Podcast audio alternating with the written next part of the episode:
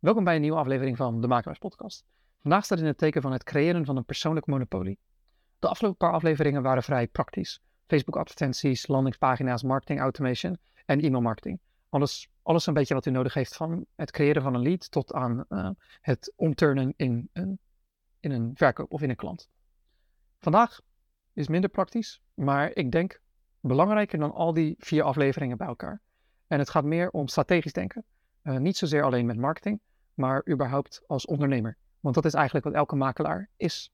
Uh, persoonlijk monopolie heb ik in de afgelopen paar afleveringen al een paar keer genoemd. En toen noemde ik het over uh, digitalisering en personalisering. Dat is eigenlijk de, de praktische kant van hoe het kan bewerkstelligen. En daar zal ik zo, zo dadelijk op terugkomen. Maar het begrip, een persoonlijk monopolie, is, iets wat, is een concept wat ik een beetje voor mezelf heb ontwikkeld. Uh, toen ik anderhalf jaar geleden met mijn, mijn moeders kantoor, Bouwman Makerdij, toen ik haar wilde helpen. Uh, om het in dit digitale tijdperk beter te doen. Als u googelt, uh, ik weet niet of u het in het Nederlands kan vinden, in het Engels pers- personal monopoly, zijn er waarschijnlijk ook andere blogartikelen of bedrijven die het hierover hebben. Um, ik weet niet hoe zij het exact definiëren. Dit is meer iets wat ik voor mezelf heb uh, gecreëerd. Persoonlijk heeft twee betekenissen en monopolie heeft twee betekenissen.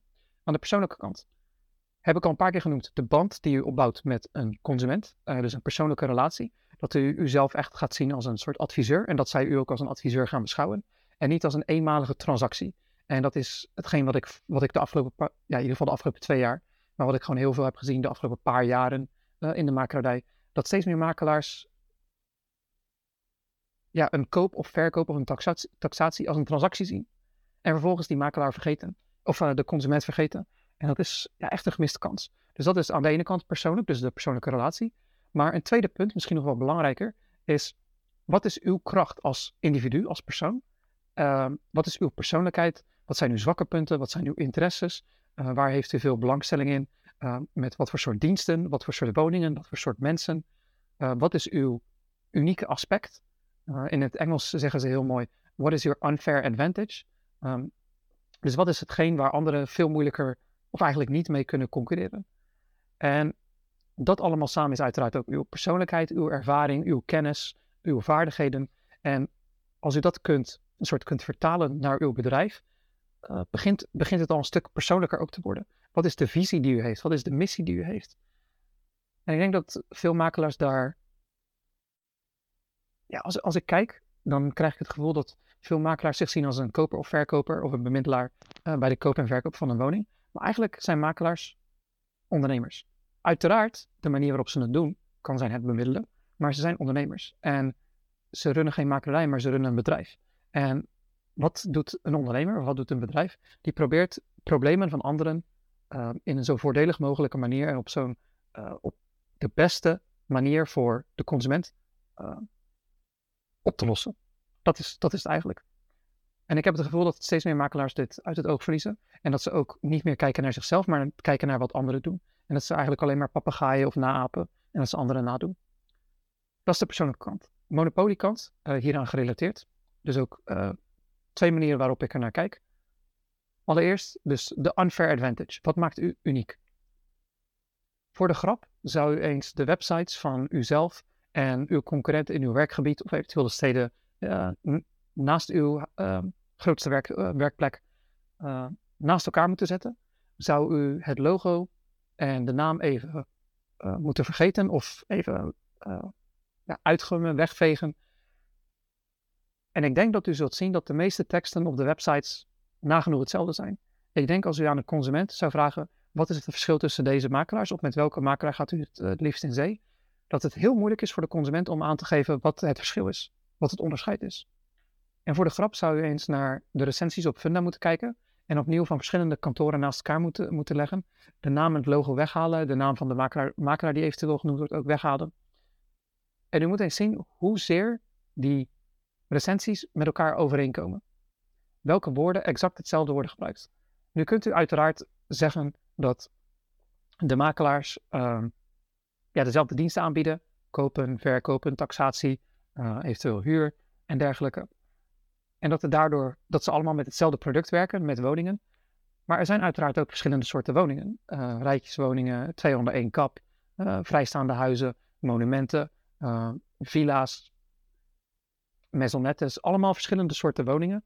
En Als ik kijk naar de luxemakelaars of de monumentenmakelaars, die, zijn, die hebben heel duidelijk een, een segment waarop zij, waarmee zij actief zijn. En als een consument naar hen benadert, zullen zij niet naar hen toe gaan voor een appartement, voor een flat. Maar bij de meeste makelaars is dit niet het geval. En bij de recensies komt dit ook overeen. Dat is de ene kant van de monopolie. Wat is het unieke aspect? En als u kijkt naar bedrijven door de, door de geschiedenis heen, uh, dus in het verleden, in het heden, uh, wereldwijd, ook uh, als u kijkt naar andere sectoren, niet alleen de makelaardij, degenen die overleven, degenen die het het beste doen, zijn over het algemeen of de eerste, of de grootste, of de beste in een segment. En ik combineer al die drie met uh, waarin bent u de enige? Waarin bent u dus uniek? Dat is uh, één aspect van de monopolie. Het tweede is het financiële plaatje. Heel veel makelaars tegenwoordig, um, een consument benadert wellicht meerdere partijen. Daarin zou u voor uzelf al kunnen nadenken, waarom benaderen zij meerdere partijen? En waarschijnlijk zult u zeggen, omdat iedereen de goedkoopste prijs wil, omdat, iedereen, uh, het, omdat het eigenlijk alleen maar om de prijs gaat. Waarom kopen veel mensen een iPhone? En waarom uh, met Android-telefoons uh, zijn er veel minder bekende merken? In Nederland eventueel Apple, dus iPhone, uh, Samsung. En dan heb je een soort de rest.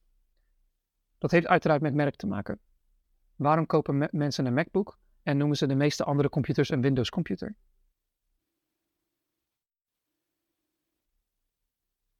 Waarom, heeft, waarom is Disney bijvoorbeeld wereldwijd bekend? Uh, waarom noemen mensen uh, een colaatje cola? Uh, omdat in het verleden Coca-Cola was. En op een gegeven moment kwam de Pepsi-Cola. Maar Coca-Cola heeft dat uh, zo overgenomen. Als we kijken naar chocolademelk, zeggen heel veel mensen in Nederland chocomel. Wat eigenlijk de naam van het merk is. Uh, zo zijn er dus heel veel, um, ook binnen de makelaardij, zijn er mogelijkheden om uw naam ergens voor te laten staan. En dat u een bepaald segment aanspreekt. Dus niet voor iedereen bent, maar voor een bepaalde groep bent. En uiteraard sluit u dan een bepaalde groep uit. Maar als u voor, een be- maar als u voor iedereen bent, bent u uiteindelijk voor niemand. Uh, is een, is een marketingterm die wereldwijd wordt gezegd. Als u kan definiëren voor wie u bent, hen de beste dienst aan kan bieden, de enige weliswaar bent voor die mensen, zullen mensen niet denken aan een makelaar, maar zullen zij denken aan puntje, puntje, puntje, makelaar. Of in ons geval bouw- en makelaardij. Uh, Dit is waar u uiteraard naar wilt streven. En de enige reden, naar mijn mening, dat mensen, dat consumenten voor de goedkoopste makelaar kiezen, of dat zij meerdere partijen uitnodigen, is omdat zij niet weten welke makelaar voor hen het best geschikt is. Een deel daarvan ook is dat ze geen persoonlijke relatie, geen persoonlijke band met die makelaar hebben opgebouwd. En dan gaan ze uiteraard shoppen. Dan gaan ze uiteraard prijs vergelijken. Want er is geen onderscheid. Iedereen lijkt te veel op, op elkaar. De diensten zijn hetzelfde. De producten zijn hetzelfde. Um, er is gewoon geen meerwaarde tussen de verschillende makelaars. Het tweede aspect, hieraan gekoppeld, is dus het financiële plaatje. En hierin kunt u ook een monopolie opbouwen. Want als iedereen op prijs gaat concurreren, als iedereen op courtage gaat concurreren, dan is dit, zoals in het Engels zeggen, a price to the bottom. A race, to, sorry, uh, a race to the bottom. Degene die overleeft is degene die de laagste prijs aan kan bieden. En degene die, de, die daarmee overleeft, is degene die dus de laagste kosten heeft. Als u zo doorgaat, gaat vrijwel iedereen ten onder. Uh, en de, de enige die overblijven zijn of de duurste, uh, zoals de iPhones, uh, de MacBooks, uh, de Nike's, de Rolex's, de Louis Vuitton's, de, de meest luxueuze bedrijven, uh, die dus echt een sterk merk hebben en die voor een bepaald segment zijn, uh, die dus gespecialiseerd zijn, die anders zijn, en degene met de laagste kosten. En als makelaar kunt u voor uzelf nadenken, kunnen wij dan concurreren met een soort van digi-makelaar of een hybride makelaar, zoals een makelaarsland, zoals een house punt n l in, in Rotterdam. Uh. En andere partijen. Naar mijn mening, nee. Ik denk dat het heel lastig is als een soort traditioneel makelaarskantoor om die manier te concurreren. Dus wat u qua monopolie financieel wil doen, uiteraard is uw marges vergroten. En dat kunt u doen aan de ene kant door uw inkomsten, uh, door uw uh, marges uiteraard te verbeteren. Uh, dus door uw, in, door uw courtages te waarborgen, te behouden. En aan tegelijkertijd de kosten, zowel de kosten met het uh, vervullen van een opdracht, maar ook de, de vaste lasten uh, van bijvoorbeeld personeel of uh, uh, diensten en dergelijke, om die te verlagen. En doordat u hiermee uw marges kan vergroten, uh, kunt u ervoor zorgen dat als de markt naar beneden gaat, dat u een langste adem heeft. En dit is uh, hetgeen wat ik met bouwmakerdij, dus deze personalisering en uh, de persoonlijke monopolie. En zoals ik in de vorige aflevering heb gezegd, uh, is dit te bewerkstelligen naar mijn mening door digitalisering te combineren met personalisering.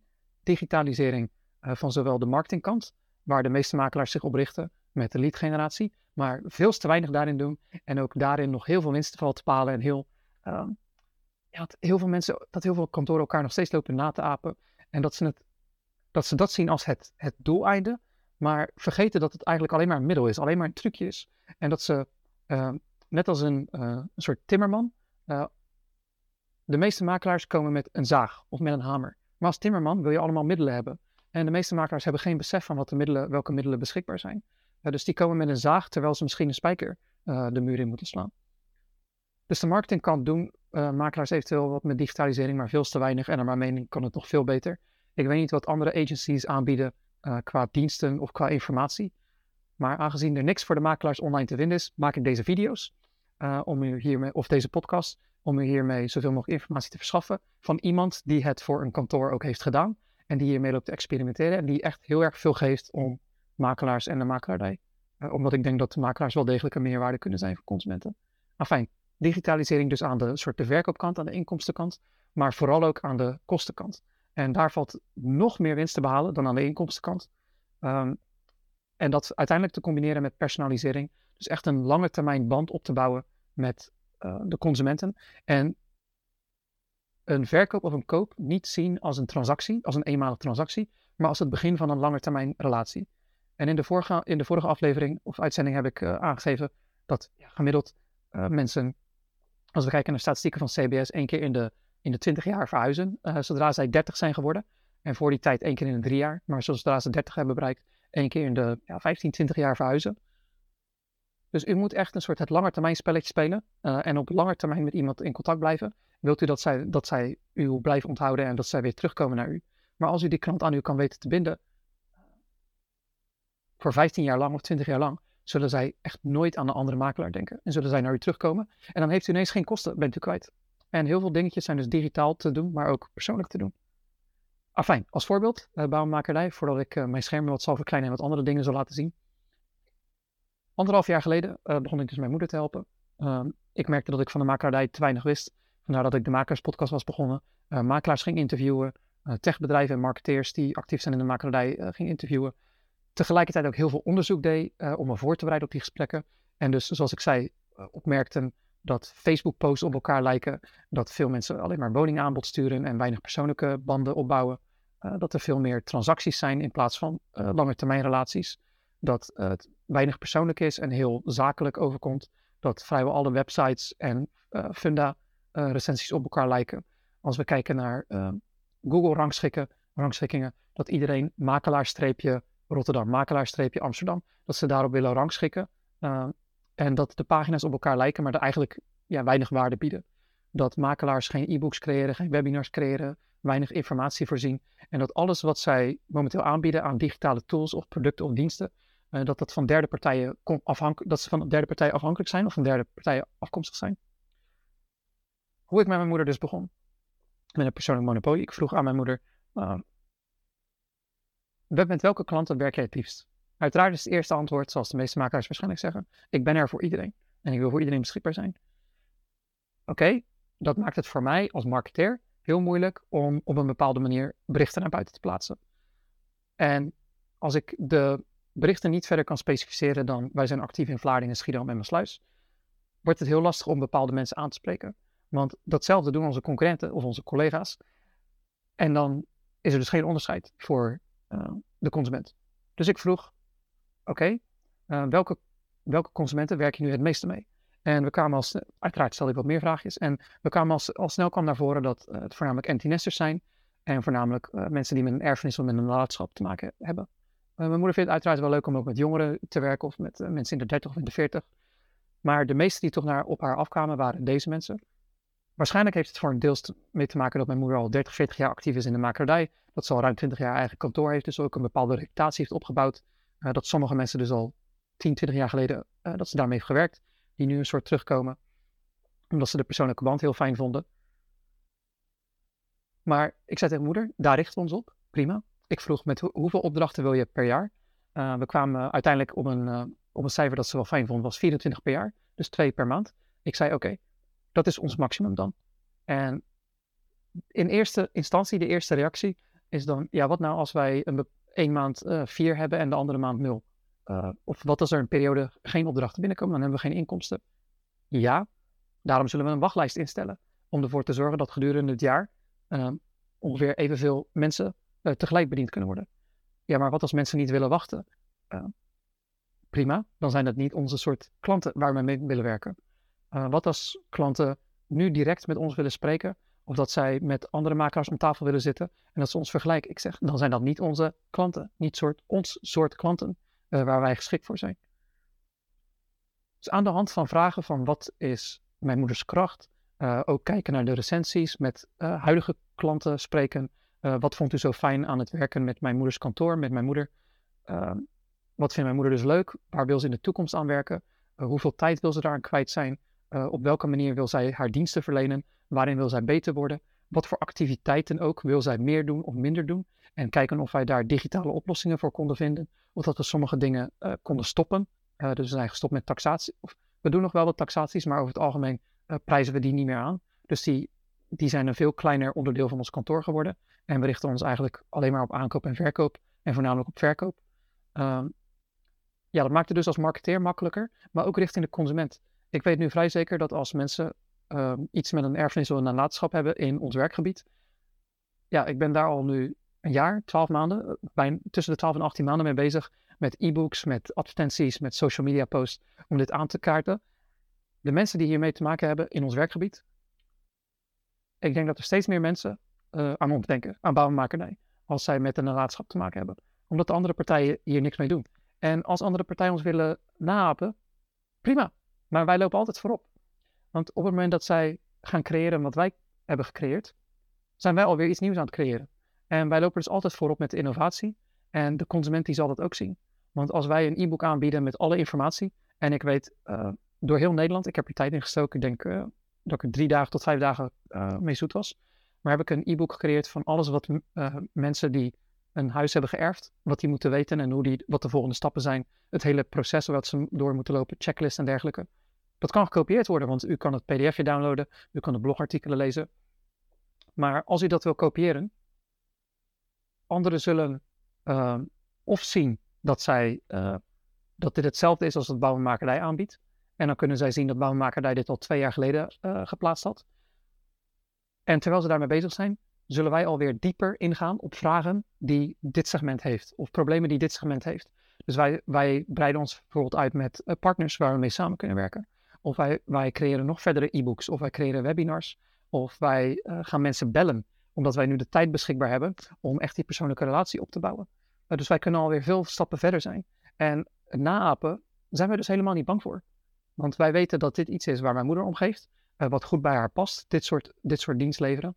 Uh, wij weten dat consumenten op mijn moeder, bij mijn moeder tevreden zijn al in het verleden. Dat m- mensen ook mijn moeder kiezen voor dit soort... Uh, dat m- mensen in dit segment ook voor mijn moeder kiezen om deze reden.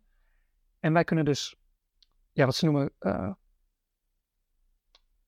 wij kunnen uh, profiteren van compounding. Omdat wij eerder zijn begonnen. En dus elke... En wij alleen maar soort bezittingen of assets proberen te creëren. Die over een jaar nog sterker zijn dan, dan nu. En niet met alleen maar social media doen. Uh, of alleen maar content maken of posts maken. Die nu relevant zijn. Het laatste nieuws. Nee, wij bouwen echt richting de toekomst. En dat is uh, ja, een beetje een voorbeeld van hoe wij... Uh, hoe wij bouwmakerij dus... Uh, of hoe ik dat heb omgevormd de afgelopen achttien maanden. Qua resultaten.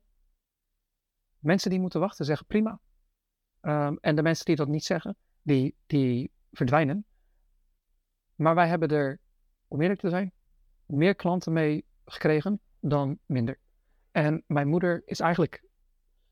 Af en toe neemt ze nog wel eens een gesprek uh, aan... Uh, waar ook andere kantoren voor, voor bieden. Maar vrijwel iedereen kiest exclusief voor mijn moeder. Um, courtages ook. Mijn moeder uh, had het erover dat achttien maanden geleden... dat de makelaars in onze omgeving... Uh, hun courtages gingen verlagen. Mijn moeder was er ook van overtuigd dat consumenten alleen maar voor de laagste ma- of de goedkoopste makelaar kozen. Ik was daar niet van overtuigd. En ik zei, laten wij de courtage hetzelfde houden uh, voor de komende periode en kijken hoe dit uitpakt.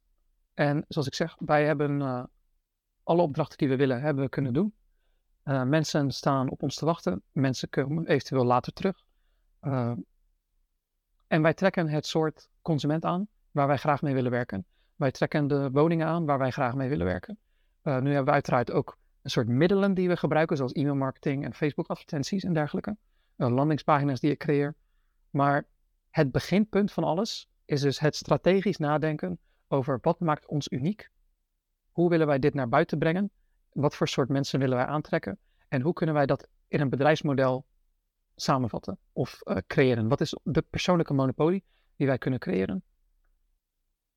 Andere makelaars verlagen nog steeds in ons werkgebied. Uh, zijn er vaak courtages. Ik hoop dat ze het overleven. Uh, hoe meer mensen uh, het makelaarsvak kunnen beoefenen. Uh, op een goede manier, op een positieve manier voor consumenten, hoe beter.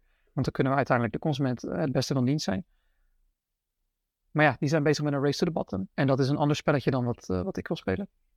Ik ben inmiddels al uh, twintig minuten lang... Uh, ja, als een soort, uh, een soort preek aan het houden. Maar zoals u denkt, merk van mijn, van mijn stem en als u ook de video bekijkt, merkt u gewoon hoe belangrijk het, ik het vind en hoe, uh, hoe vertrouwen ik heb in makelaars. Uh, maar dat de afgelopen paar jaren ja, makelaars misschien het ondernemerschap een beetje aan het verliezen zijn. En dat ze te afhankelijk worden van andere partijen. En dat ze daardoor hun concurrentievoordeel, uh, ja, hun eigen concurrentiepositie verzwakken. Ik hoop met deze informatie, uh, met deze video's die ik deel, vooral deze zo afleveringen, maar binnenkort ook weer interviews, uh, dus... dus middelen te bieden, maar ook een manier van denken uh, te geven of na te laten denken over hoe u uniek kan zijn en hoe u dus uh, die relaties op kan bouwen zodat u op termijn uh, er nog steeds bestaat, nog steeds bent, uh, dat u ook uw winsten kan behouden of eventueel vergroten, uh, uw marktaandeel mocht u dit willen en dat wij dus samen de makelaarij naar een hoger niveau kunnen tillen uh, en dat wij daardoor daarmee de, de consument beter van dienst kunnen zijn. Afijn, ik zal zo, zo dadelijk mijn scherm delen, maar mocht u met mij van gedachten willen wisselen. Uh, wilt u uh, ja, brainstormen? Wilt u advies? Uh, wilt u uh, wat meer weten over hoe ik het zelf heb aangepakt uh, binnen bouw en makelaardij? Sta ik volledig open voor. Uh, contactgegevens staan in de omschrijving. Uh, ik, zoals u merkt geef ik er gewoon heel veel om. En vind ik het ook gewoon heel leuk om, uh, ja, om makelaars te helpen om zo'n persoonlijk monopolie uh, te creëren. Ik verklein mijn scherm om ook meteen naar mijn speakbrief te kijken en uh, wat links of wat uh, links af te gaan zoals ik de afgelopen paar uh, afleveringen heb gedaan. Voor de mensen die naar de podcast luisteren zal ik mijn best doen om het uh, per audio zo nuttig en zinvol mogelijk te maken. Uh, maar weet dat er dus een videoversie beschikbaar is op YouTube, de link in de omschrijving. En tegenwoordig ook uh, via Spotify, dus ik doe mijn best om ook de videoversie op Spotify beschikbaar te maken. Uh, wat ik hier heb staan is uh, de nadelen van de huidige markt en de positionering. Alles in het midden verdwijnt. Uh, de kracht van het internet en toegang tot informatie en transparantie. Uh, dit heb ik nog niet, nog niet goed vermeld, maar als wij teruggaan, ik zal mijn scherm weer vergroten, zodat u mij weer mooi kan zien. Uh, twintig, dertig jaar geleden, voordat het internet er was, waarom kwamen mensen naar een makelaar? Uh, zij wilden weten wat de waarde van een woning was. Zij wilden weten wat de gemiddelde prijs in, een, uh, in hun wijk was. Zij wilden weten of het, uh, of het nu een goed moment was voor de woningmarkt, wat de hypotheekrente waren. Die informatie was niet via het internet beschikbaar, maar tegenwoordig wel. Dus... een groot deel van de meerwaarde destijds van de, van de makelaars was die lokale informatie. Of die informatie die niet goed beschikbaar was. Of iets wat op basis van ervaring uh, gedeeld kon worden. Maar tegenwoordig biedt het internet uh, aan de hand van Funda bijvoorbeeld informatie over alle woningen die beschikbaar zijn. Zij hoeven niet meer langs te komen om naar uw etalage te kijken. Zij hoeven u niet meer te bellen om te vragen of er een bepaalde woning in een prijsklasse beschikbaar is. Zij hoeven niet meer te kijken of uh, het een kopersmarkt of een verkopersmarkt is. Uh, voor de waarde van hun woning. Uh, vrijwel alle makelaars gebruiken nu uh, tools van Dat Huis of de N V M met de woningwaardecheck. De consument gaat naar uw website, vraagt het aan en krijgt een woningwaardecheck. Uiteraard is er nog steeds, zijn er nog steeds taxateurs en vanwege regelgeving zijn taxateurs ook nog steeds noodzakelijk. Maar ook taxateurs beginnen steeds meer applicaties te gebruiken. Uh, vanuit de N V M, vanuit Provadi, vanuit andere partijen komen die applicaties beschikbaar om op die manier taxatierapporten te maken. En als u kijkt naar de geschiedenis van technologie in allerlei sectoren, en vooral ook dan naar wat het internet nu voor de makelaarij heeft gedaan. Het heeft veel opgeleverd, maar het heeft er ook voor gezorgd dat heel veel van de meerwaarde van de dingen die niet transparant waren, waar je een soort voor geleerd moest hebben of waarvoor je ervaring nodig had, um, daarom kwam de consument naar de makelaar. Maar het internet heeft dat transparant gemaakt, toegankelijk gemaakt voor iedereen, beschikbaar gemaakt op elk willekeurig moment. Dus die meerwaarde is aan het afnemen. En als wij kijken naar waar makelaars nu een soort mee te lo- lopen te concurreren, uh, of wat zij als ze naar consument komen, uh, vooral N V M-makelaars, die maken gebruik van Brainbase in verkoopname tool. Dat is, in, dat is informatie die elke N V M-makelaar tot zijn beschikking heeft. En ik weet niet voor V B O-makelaars of andere makelaars uh, of die vergelijkbare tools hebben. Maar laten we zeggen van de Brainbase in verkoopname tool. Met hoe ziet de markt eruit en er komt een mooie rapportage. En de N V M die bouwt al deze tools op om de N V M-makelaars te steunen. Maar er zijn in hetzelfde werkgebied meerdere N V M-makelaars. En waar u ook aan moet denken, als dit iets biedt voor de N V M-makelaars, maar er zijn daarnaast ook makelaars die geen lid zijn van de N V M, zal er, omdat we in een kapitalistische samenleving, in een kapitalistische markt werkzaam zijn, zal er op een gegeven moment, ik weet niet of het dit jaar is of volgend jaar of over tien jaar, zal er een partij komen die merkt, als hier concurrentievoordeel mee te behalen valt, als hier inkomsten, winst mee te behalen valt, zullen zij een, een vergelijkbaar iets creëren voor mensen die geen lid zijn van de N V M. Of desnoods zelfs uh, beschikbaar maken voor de consument. Dit kunt u al zien met Walter Living. Uh, Walter punt com geloof ik, of walter living punt com. Die probeert consumenten te helpen bij de aankoop. En deze informatie die u nu heeft via Brainbay, die is dan beschikbaar voor de consument. En daarom hebben, merkt u ook dat u waarschijnlijk nu meer verkoopopdrachten heeft dan aankoopopdrachten, terwijl in het verleden het misschien wat, uh, wat dichter bij elkaar stond. Omdat de meerwaarde van de aankoopmakelaar wordt gewoon steeds geringer. Als we ook kijken naar bezichtigingen, ook door middel van technologie. Uh, bijvoorbeeld makelaar van de Houwe, vriend van de show, Jacco, uh, werkzaam in Groningen, heb ik al een paar keer genoemd in de afgelopen afleveringen. Die laat mensen zelf bezichtigen. Dus de verkoper is dat weekend even niet thuis. De makelaar is er niet bij. De consument kan zelf kijken, uh, omdat zij met een code toegang krijgen tot het huis. Half uur daar mogen rondkoop, rondlopen en dan weer weggaan. Ja, op een gegeven moment, als makelaar hoeft u dus die bezichtiging desnoods niet te doen. Uiteraard zijn er ma- mensen die dat wel uh, waarderen. Maar als we ook kijken naar funda. In het verleden waren dat foto's, toen kwamen er video's, toen kwamen er plattegronden, toen kwamen er uh, drie D-impressies. Uh, op een gegeven moment, het is er al, maar het zal steeds meer gaan komen dat er virtual reality zal zijn. Uh, dat mensen een soort door het huis kunnen lopen. Eventueel kan u zelf al met een camera een live uh, voorstelling doen via social media. Of u kan een webinar maken en op die manier meerdere mensen, een soort net als in de coronatijd, meerdere mensen bedienen uh, zonder dat zij daadwerkelijk langskomen. Uiteraard hangt het ervan af wat de consument allemaal wil. Maar zoals u merkt, heel veel, stap, pardon, heel veel stappen in het proces van de diensten die u aanbiedt als makelaar, twintig jaar geleden, worden één voor één geautomatiseerd. Uh, omdat hier voor de consument, die betaalt een hoog bedrag voor de woning, betaalt ook een hoog bedrag voor de, voor de makelaar. Een markt, een kapitalistische markt, zal hierop blijven aanvallen, um, omdat hier... Omdat dit voor lagere tarieven nu gedaan kan worden. Daarom opnieuw, uh, ja, als u niet werkt aan een persoonlijk monopolie en langetermijn relaties opbouwen, echt een persoonlijke relatie opbouwen, dan zal u het heel lastig krijgen, ben ik bang. Als we verder kijken naar mijn spiekbriefje, uh, onderscheid. Ik heb hier wat links openstaan. Uh, dit is van de N V M over de N V M Holding. De volgende dochterbedrijven werkt de N V M Holding samen om kwalitatief de beste diensten te ontwikkelen en leveren aan de N V M-makelaar en taxateur.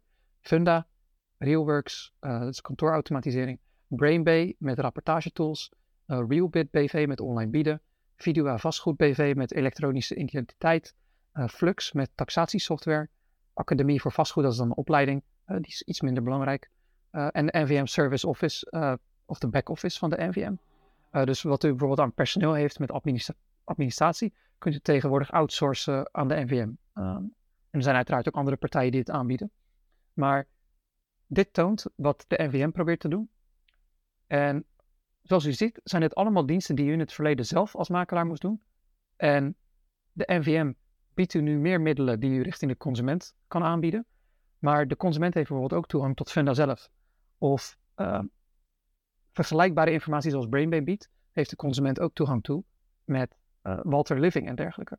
En de N V M doet er alles aan om uiteraard uh, haar concurrentiepositie te versterken. N V M is inmiddels meer een techbedrijf dan uh, echt een, een makelaarsvereniging, naar mijn mening. Maar waarin gaat u uzelf als makelaar onderscheiden uh, als u ziet dat er steeds meer van die diensten door de R I V M worden overgenomen.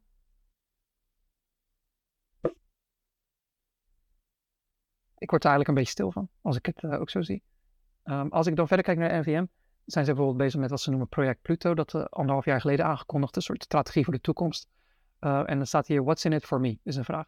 Heel concreet gaat het vooral om twee zaken. Het werk makkelijker maken en zorgen dat toekomstig succes mogelijk blijft. N V M-leden zijn over het algemeen tevreden over de dienstverlening van de afzonderlijke deelnemingen, maar niet altijd over de mate waarin die deelnemingen samenwerken om het voor de N V M-leden zo makkelijk mogelijk te maken.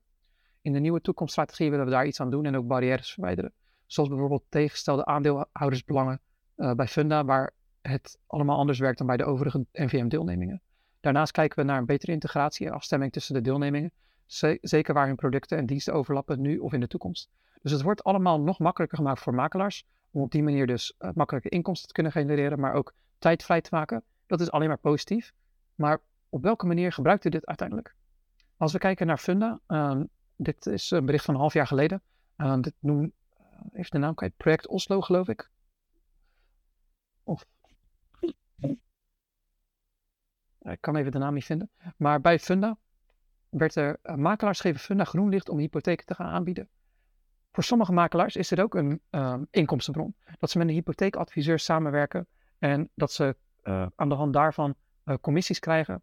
Of dat ze, doordat ze met een hypotheekadviseur, uh, of dat ze, doordat ze met een hypotheekadviseur samenwerken, dat er een meerwaarde is richting de klant. Maar als Funda dit kan gaan aanbieden, ja, is dit weer iets wat het vergemakkelijkt voor de consument om, om het via Funda te doen. En uiteraard heeft u een soort expert, hopelijk, uh, waar u mee samenwerkt.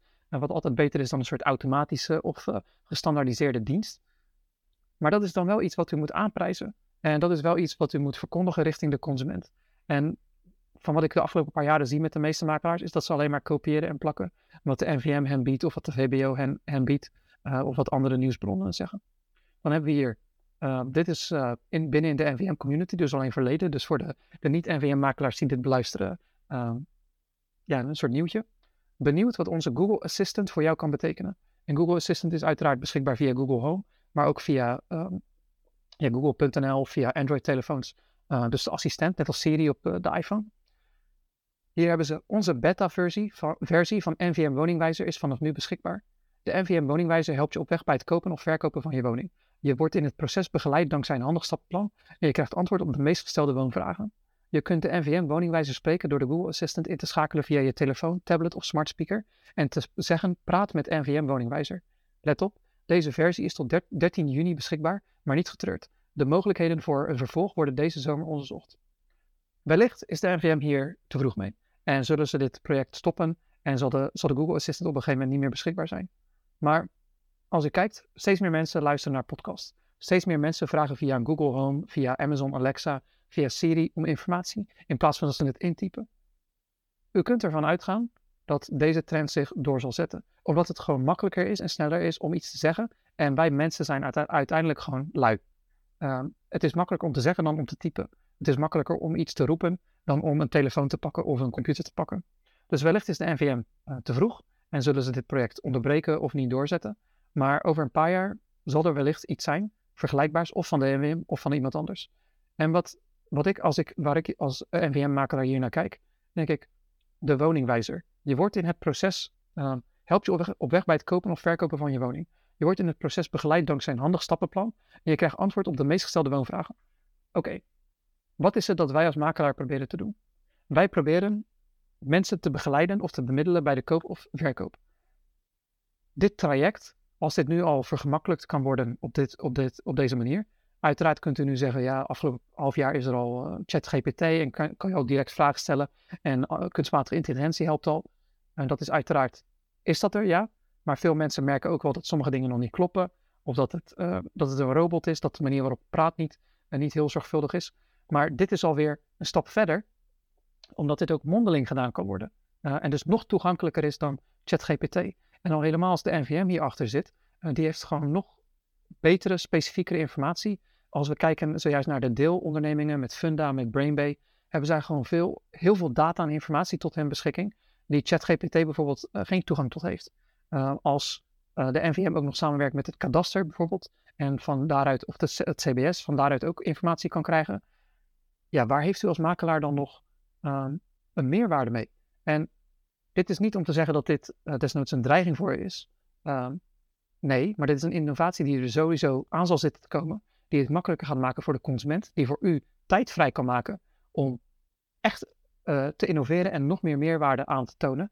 Maar u moet wel weten wat uw segment is. U moet wel weten wat u uniek maakt. U moet wel door blijven leren, door blijven testen, proberen, uh, nieuwe dingen aanbieden aan de consument. En als u geen persoonlijke relatie met de consument opbouwt, ja, waarom zouden zij voor u kiezen in plaats van voor Alexa, Siri of in dit geval Google Assistant?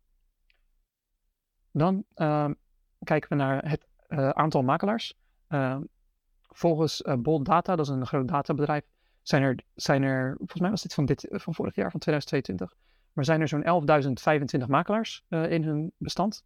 Als we kijken naar het aantal N V M-makelaars zijn dit er vierenveertighonderd. Uh, dus ja, iets minder, of iets meer dan een, dan een derde, zo'n veertig procent.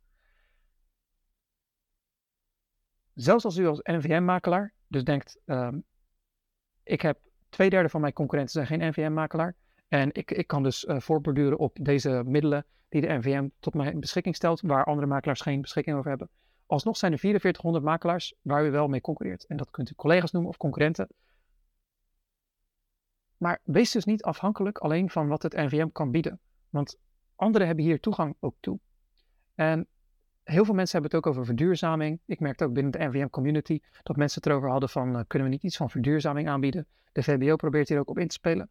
En dan merk ik vanuit de overheid, vanuit de Rijksoverheid... dat je verbeterjehuis punt n l bestaat. Dan denk ik dus ook...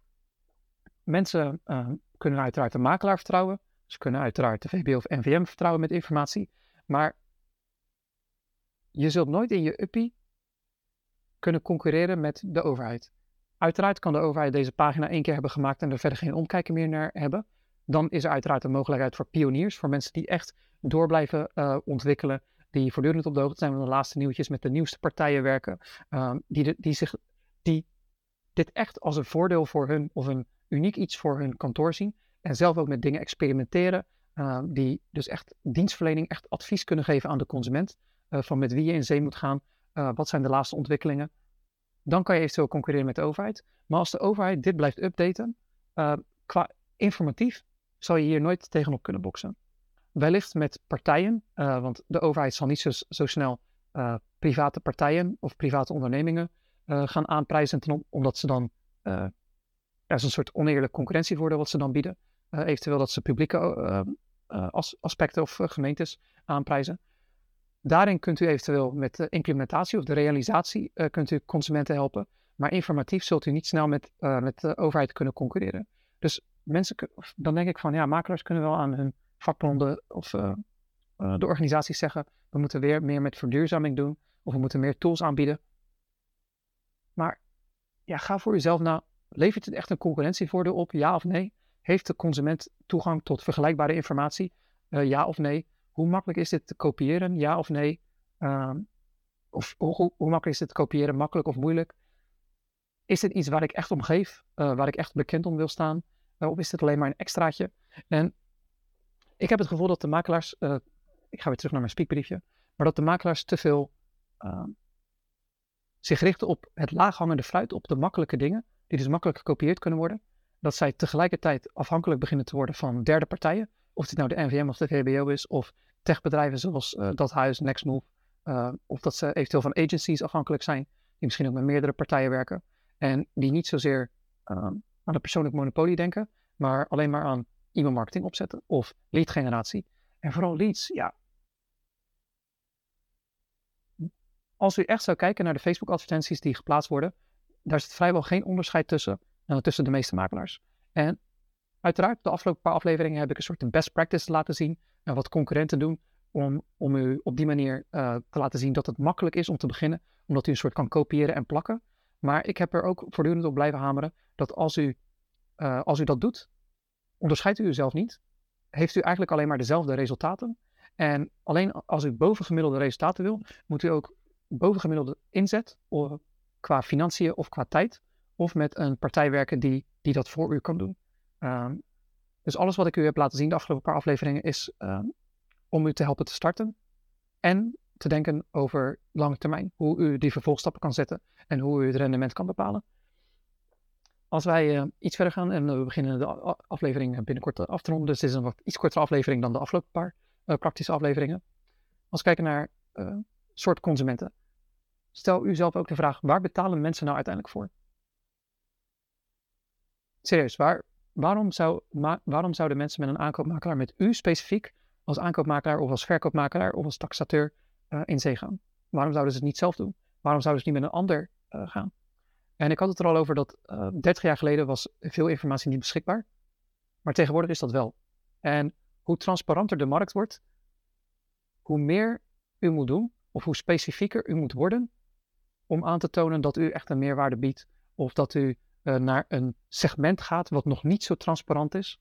Uh, wat, of waar heel veel ontwikkelingen zijn of waar gewoon de informatie heel moeilijk uh, tot de beschikking is van, van de massa's. En waar ervaring dus echt uh, waardevol kan zijn. Vraag uzelf, wat is de rol van de makelaar nu uh, versus de toekomst? En kijk bijvoorbeeld ook naar een huisarts en een specialist. Waarom kiezen wij voor een huisarts? Waarom, gaan wij met, waarom kiezen wij voor een tandarts? Waarom kiezen wij voor advocaten? Um, als wij een operatie willen in het ziekenhuis, hebben we veel liever dat een specialist dat doet dan een huisarts, omdat een specialist daarvoor heeft geleerd. En wij zouden dat niet aan onze buurman toevertrouwen, omdat wij...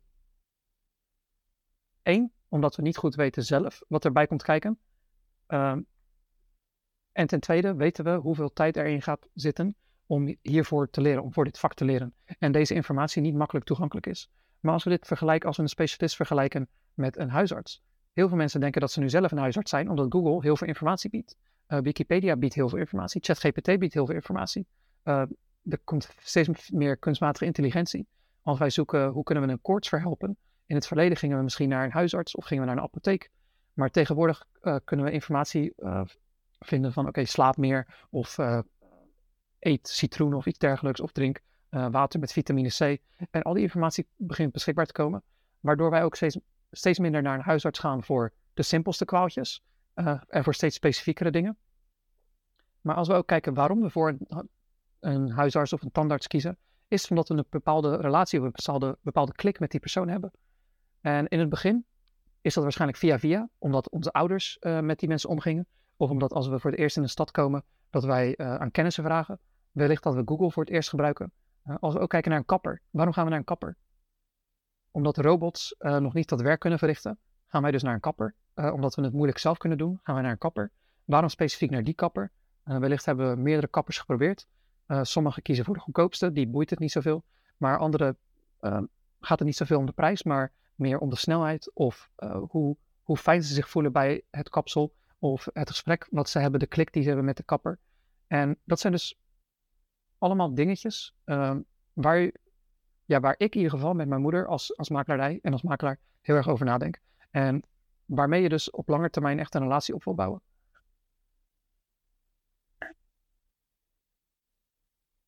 Als we kijken naar verschillende segmenten in de markt en heel breed uh, heb je uiteraard jeugd en ouderen. Jongeren, uh, aangezien die opgroeien met de nieuwste technologie, uh, zijn vaak experimenteler, uh, zijn veel meer, hebben ook minder geld uiteraard beschikbaar. Meer tijd, maar minder geld, waardoor ze veel dingen juist gratis willen of goedkoop willen. Of, pardon, ze doen, uh, ze doen het zelf. Terwijl ouderen hebben minder tijd beschikbaar, maar meer geld. Uh, en... zijn minder uh, bekwaam met de nieuwste technologieën of met de nieuwste websites. En die willen dus juist, uh, hebben dus juist hulp nodig. Dus voor uzelf moet u, zoals ik al eerder aangaf, kijken wat zijn mijn krachten, wat zijn mijn interesses, uh, waar voel ik mij fijn bij, wa- waar wil ik mijzelf in verder ontwikkelen. En dan wat voor segment, ja, dit is dus alleen maar op wat ik zojuist noemde met jeugd en ouderen, alleen maar op leeftijd gebaseerd. Maar wat zijn de, de kleinere segmenten? Of is er een wijk waar ik me op wil richten? Uh, is er een soort woning waar ik, waar, ik om, waar, waar ik mij op wil richten? Wil ik alleen maar met woningen met tuinen werken?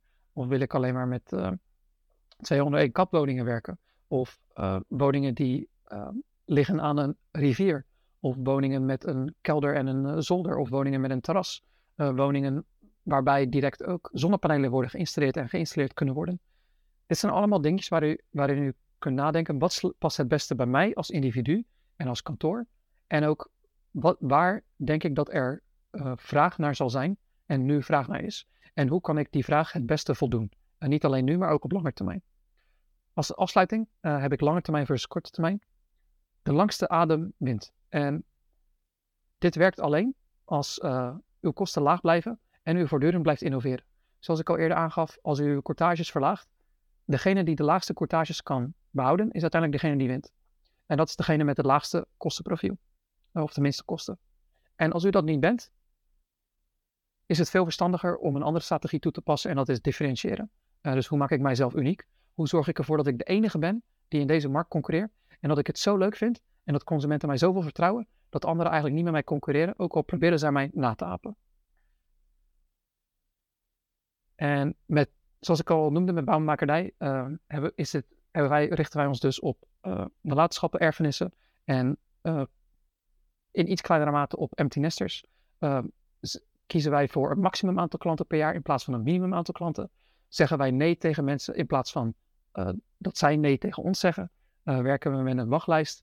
Uh, creëren wij bezittingen of activa of assets uh, die volgend jaar nog goed zijn, die over twee jaar nog goed zijn, over drie jaar nog goed zijn. Um, tenzij er uiteraard wetgeving verandert. En bouwen wij op die manier dingetjes op waar op termijn uh, waar wij op van kunnen genieten. En proberen wij voortdurend technologie en ook producten en diensten aan te bieden die steeds moeilijker te kopiëren vallen door andere uh, concurrenten. En uiteraard maken we ook gebruik van derde partijen. We maken gebruik van tools van N V M uh, om, ons, uh, ja, om onze kosten te verlagen en om ons tijd vrij te maken. Maar wij beschouwen dit nooit als een concurrentievoordeel, omdat het het niet is, omdat iedereen hier toegang tot heeft. Om af te sluiten, zal ik mijn scherm weer vergroten. En dit was dus een uh, ja, lange podcast, strategische podcast. En zoals ik zeg, ik, naar mijn mening is dit eigenlijk het beginpunt van alles. En waar u als bedrijf, als ondernemer, uh, ja, als bedrijfseigenaar over na moet denken. Uh, omdat u als makelaar niet alleen maar bemiddelt bij aankoop, verkoop of taxaties. Dat u niet alleen maar een verkoper bent of aankoper. Zelfs als u in dienst, in dienst bent. Uh, u bent uiteindelijk een bedrijf, een eenpersoonsbedrijf. Actief binnen een collectief.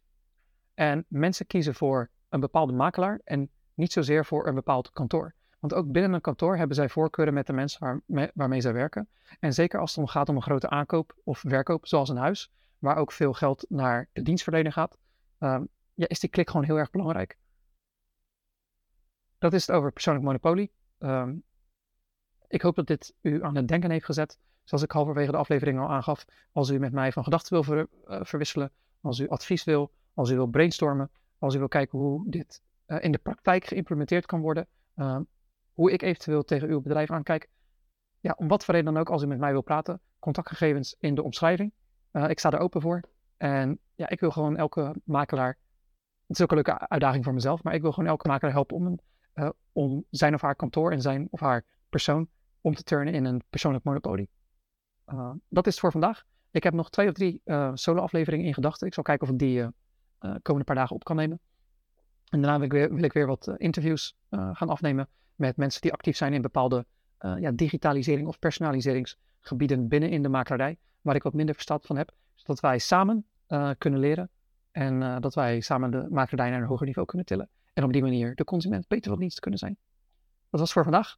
Uh, ik wens u nog een fijne dag en ik hoop uh, dat u wat aan deze aflevering heeft gehad. Tot de volgende keer.